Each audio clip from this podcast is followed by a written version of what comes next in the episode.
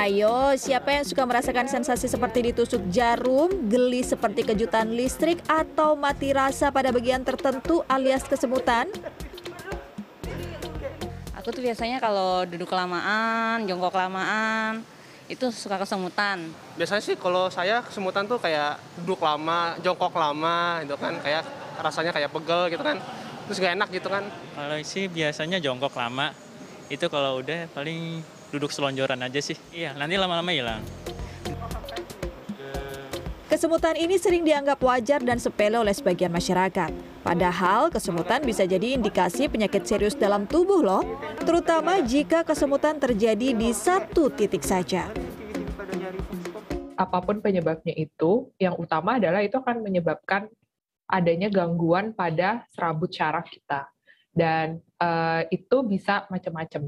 Misalnya, mungkin ada masalah dalam kadar gula karena gula sendiri itu memang menjadi suatu sumber energi untuk adanya aliran listrik pada syaraf.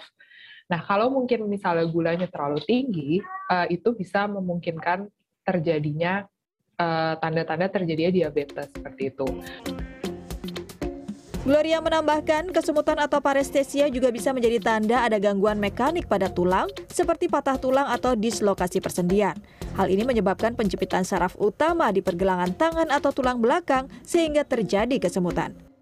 Jika mengalami kesemutan, ada beberapa cara yang bisa dilakukan untuk meredakannya. Yang pertama, ubah posisi tubuh, kemudian gerakan area yang kesemutan.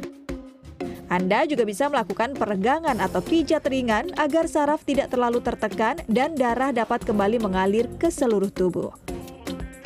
Untuk langkah pencegahan, istirahatkan anggota tubuh yang sering melakukan aktivitas berat untuk mencegah serabut saraf terganggu.